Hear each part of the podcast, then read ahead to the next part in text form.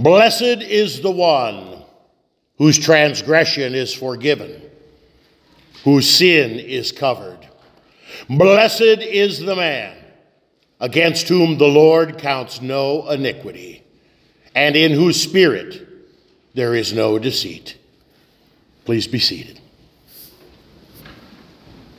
Members of Good Shepherd congregation, family and friends that have gathered here this morning, Wayne, Mark, Pam, and especially to you, Alice, grace and peace, love and mercy from God our Father through Jesus Christ, our risen Savior and Lord.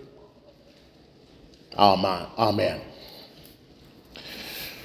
The early Christian church had it pretty rough. They had to meet in secret. If people found out, there was a risk of being arrested, being persecuted, being beheaded, or fed to the lions. And yet, the early Christian church kept right on going. They had the Word of God, they heard the Word of God, they believed the Word of God, and God blessed them. In the midst of all the trials and tribulations, the persecutions, and even the executions in the early Christian church, the early Christian church knew how to celebrate. They celebrated every chance that they could get. Oh, sometimes it was in the catacombs or other secret places, but they celebrated. And the thing that they celebrated the most were birthdays. That doesn't surprise us, does it? We celebrate birthdays even to this day. But the early Christian church didn't celebrate only one birthday, the day that we are born. They celebrated three birthdays. The first birthday that they celebrated was exactly the same birthday that we celebrate.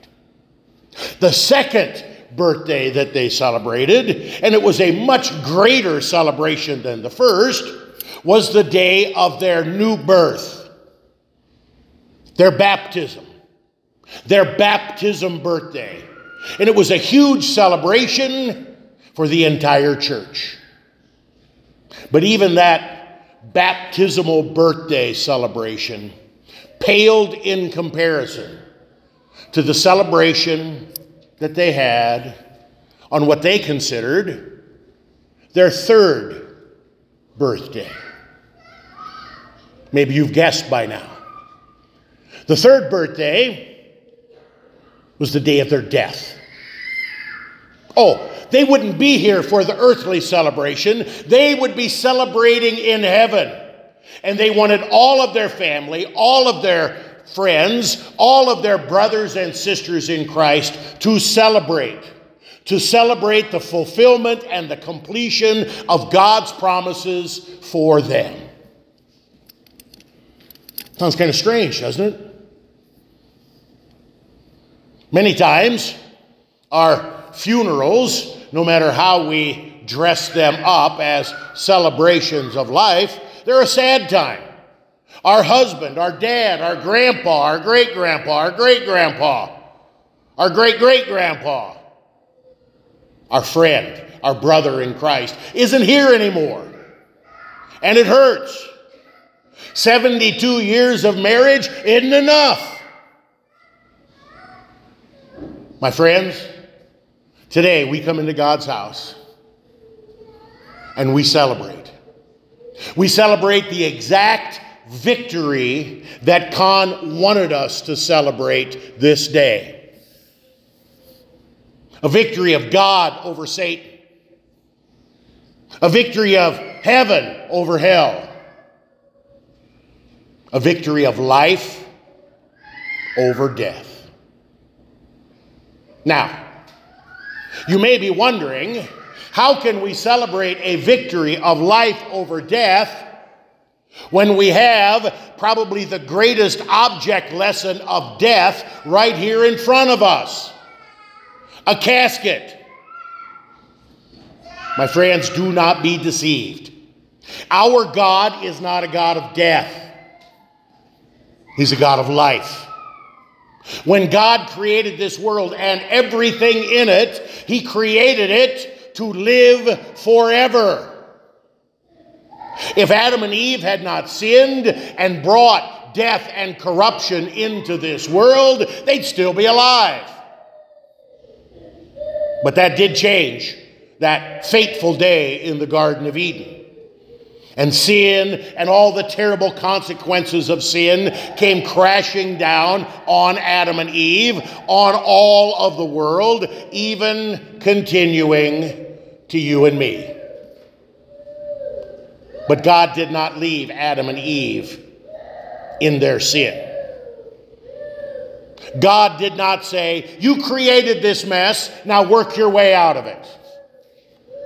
God did not say, You made your own bed, now lie in it.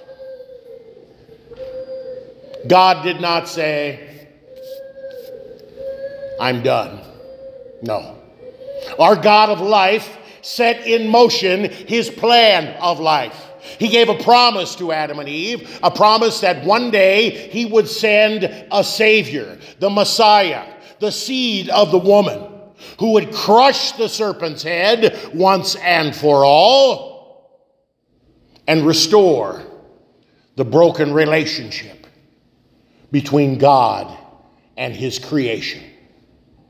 Throughout the pages of the Old Testament, these promises were given again and again and again through prophets and patriarchs alike.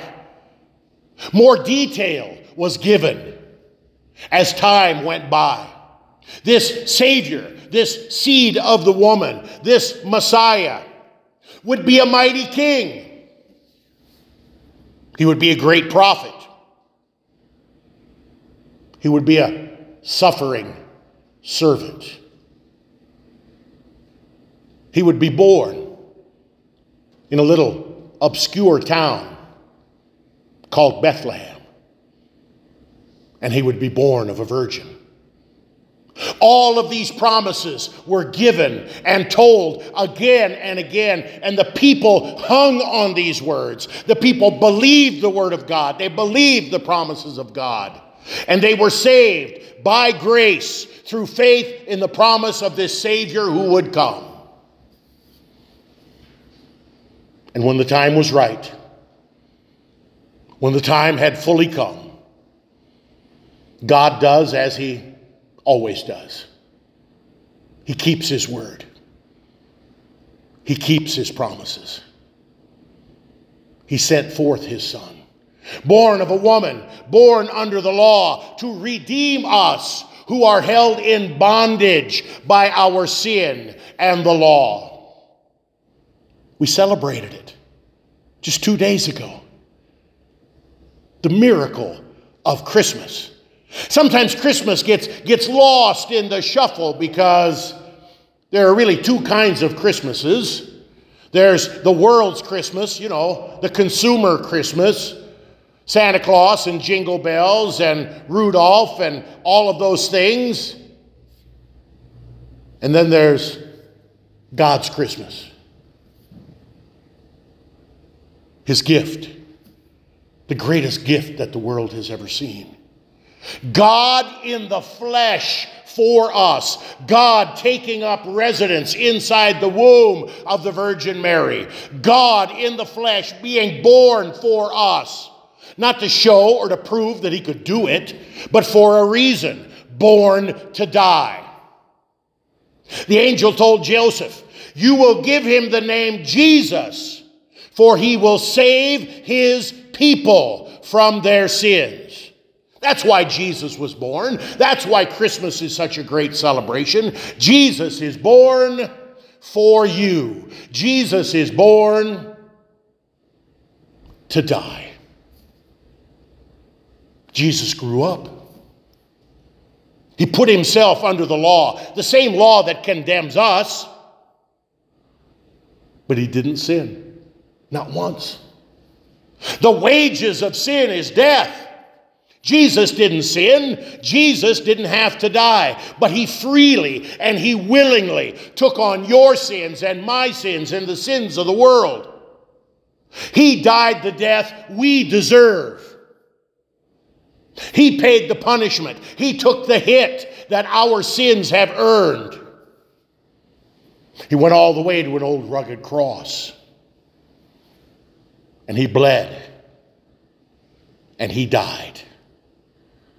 The stone cold body of Jesus was put into a new tomb.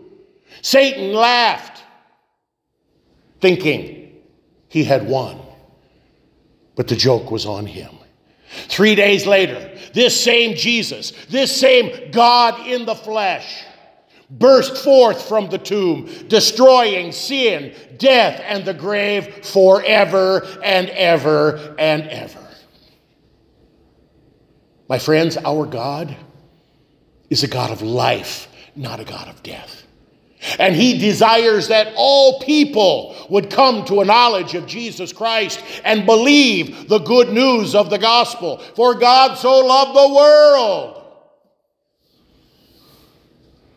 My friends, if someone told you that they had a magic potion or a pill or a shot, then you would live forever. You would line up you would mortgage the house. You would pay whatever it took.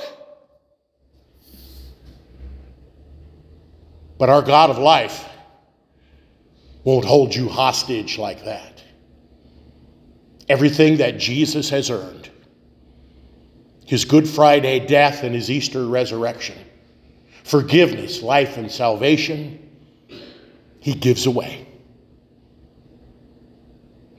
You can't buy it. You can't pray it into your heart. You certainly don't earn it or deserve it. God pours out Good Friday and Easter to you in the waters of holy baptism. He feeds and nourishes you as you hear His word and eat and drink Christ's body and blood in the Holy Supper. This gift, this forgiveness, this salvation earned by Jesus, delivered in word and sacrament, is free to the world. My friends, that is the proclamation of the gospel. That is what Con wanted preached to you today. You know, I can say many things about Con and Alice. They were here long, long, long before I got here in 1997. Came to Good Shepherd in 1983. Made the processional trip from 48th Street and the chicken coop over here to the new property and the new church building at 40th and Old Cheney. From day one, when I got here, Con and Alice were always here. Always went to church, always went to Bible study. Came to nearly every funeral. Certainly, every soup dinner or fellowship meal that we had. We're just always here. Always here. About the last 10 or 12 years, after a funeral, Con would pull me off to the side. And he would say, Pastor, this is what I want you to do at my funeral. This is what I want you to say at my funeral. This Bible passage I want you to have at my funeral. This is what I don't want you to do at my funeral. If we did everything that he wanted me to do and say and sing and pray, we would probably be here a lot longer than tolerance would allow. And I know Con would understand. Con said, Pastor, don't talk about me. It's not about me. Talk about Jesus. Pastor, don't tell stories about me. Tell stories, true stories, from the Bible about Jesus. Don't tell them lots of fluffy kind of stuff. Certainly, don't tell them about all the things we talked about. Tell them about Jesus. I've got 26 years worth of Con and Alice stories, mostly Con, but a few Alice. I remember the first day when something really, really big happened in our relationship, mine and Con's. Con was this big, seemingly gruff, larger than life individual, and he had kind of a loud, loud bark when he wanted to do it. Took me a long time to figure out that he was a giant marshmallow inside. He was in the hospital. I don't know why. I don't remember. But he was in the hospital. And I came into the room and he was not happy. Something with the nurse and the line going into him. Things were not going well. And I came in and I sat down and I thought maybe I was going to get chewed out. But it was just the opposite. He said, You know, Pastor, I used to be an angry man. When I grew up, things were rough. And I won't go into any of those details. If you know them, fine. I was angry. And I wanted to fight. I wanted to fight everybody. And I was good at it.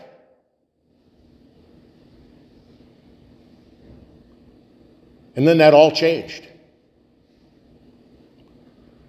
That all changed when God brought me Alice. He looked up at me and said, I am so blessed.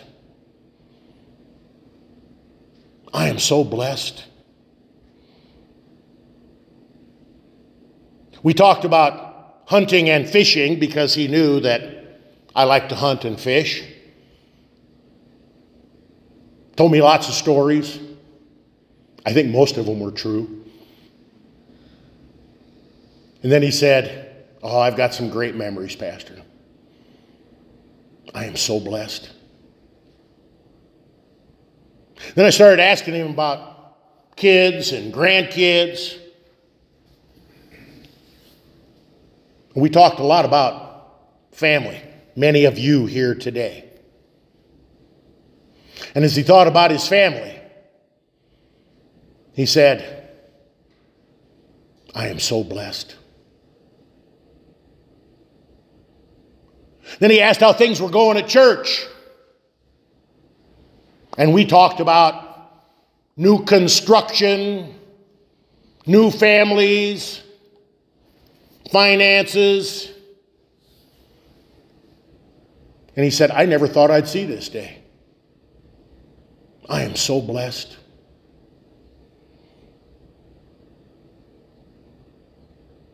Then we had the Lord's Supper.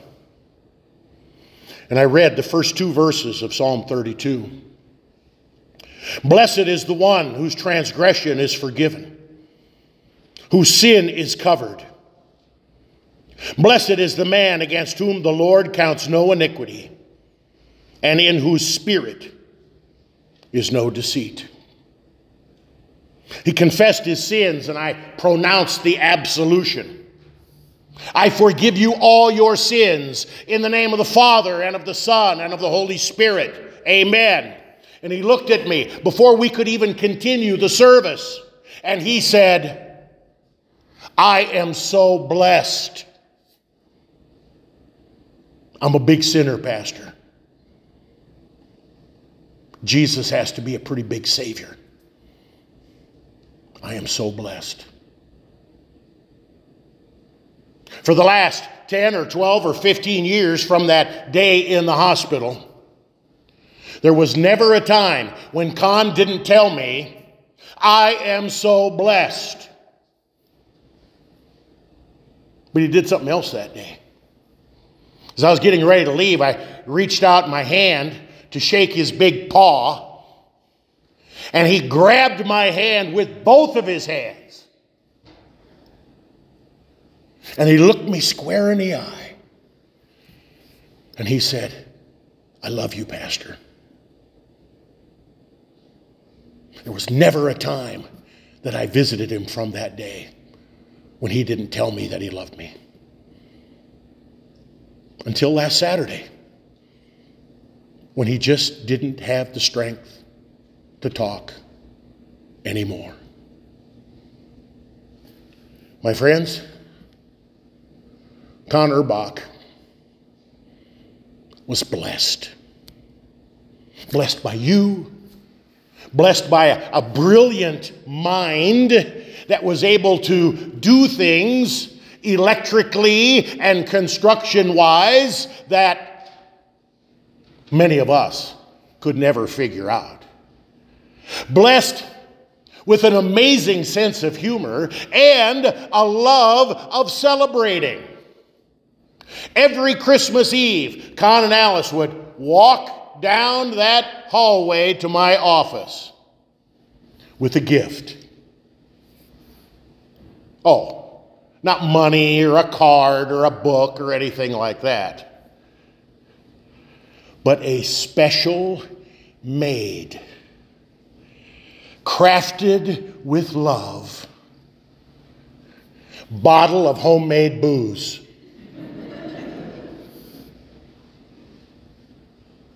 Peppermint plum, very good. Apricot, outstanding.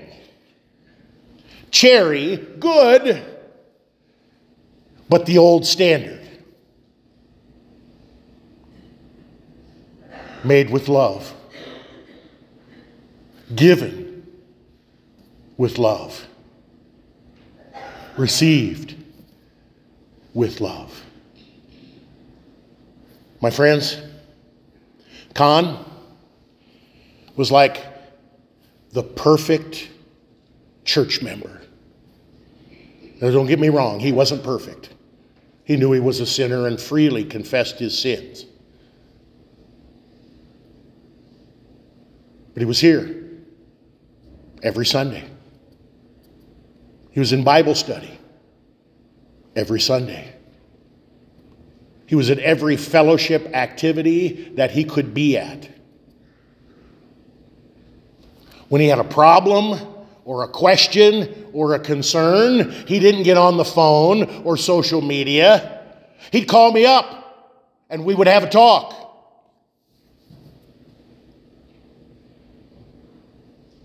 When there was a funeral, even for somebody he didn't know all that well, he was here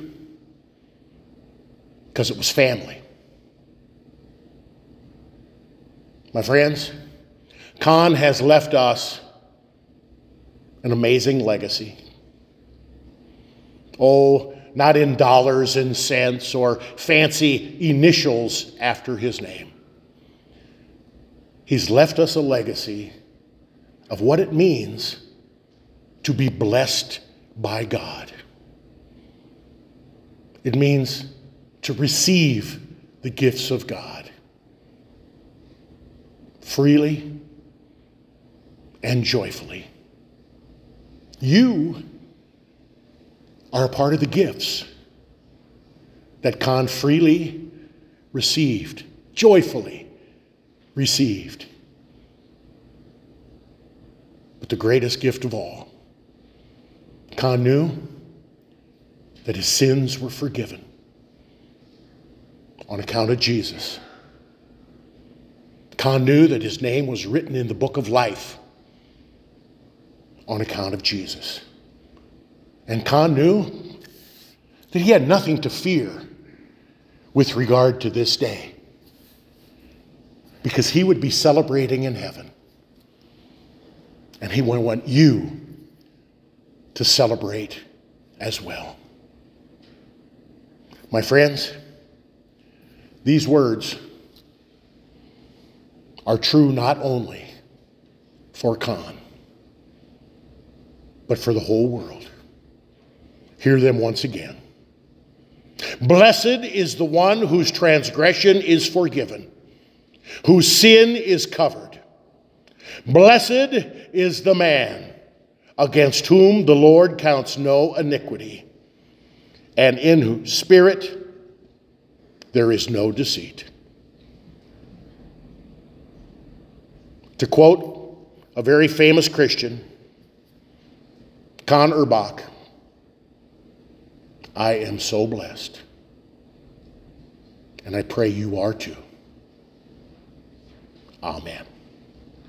Now may the peace of God, which far surpasses all understanding, keep our hearts, our minds, our blessings in Christ Jesus our Lord.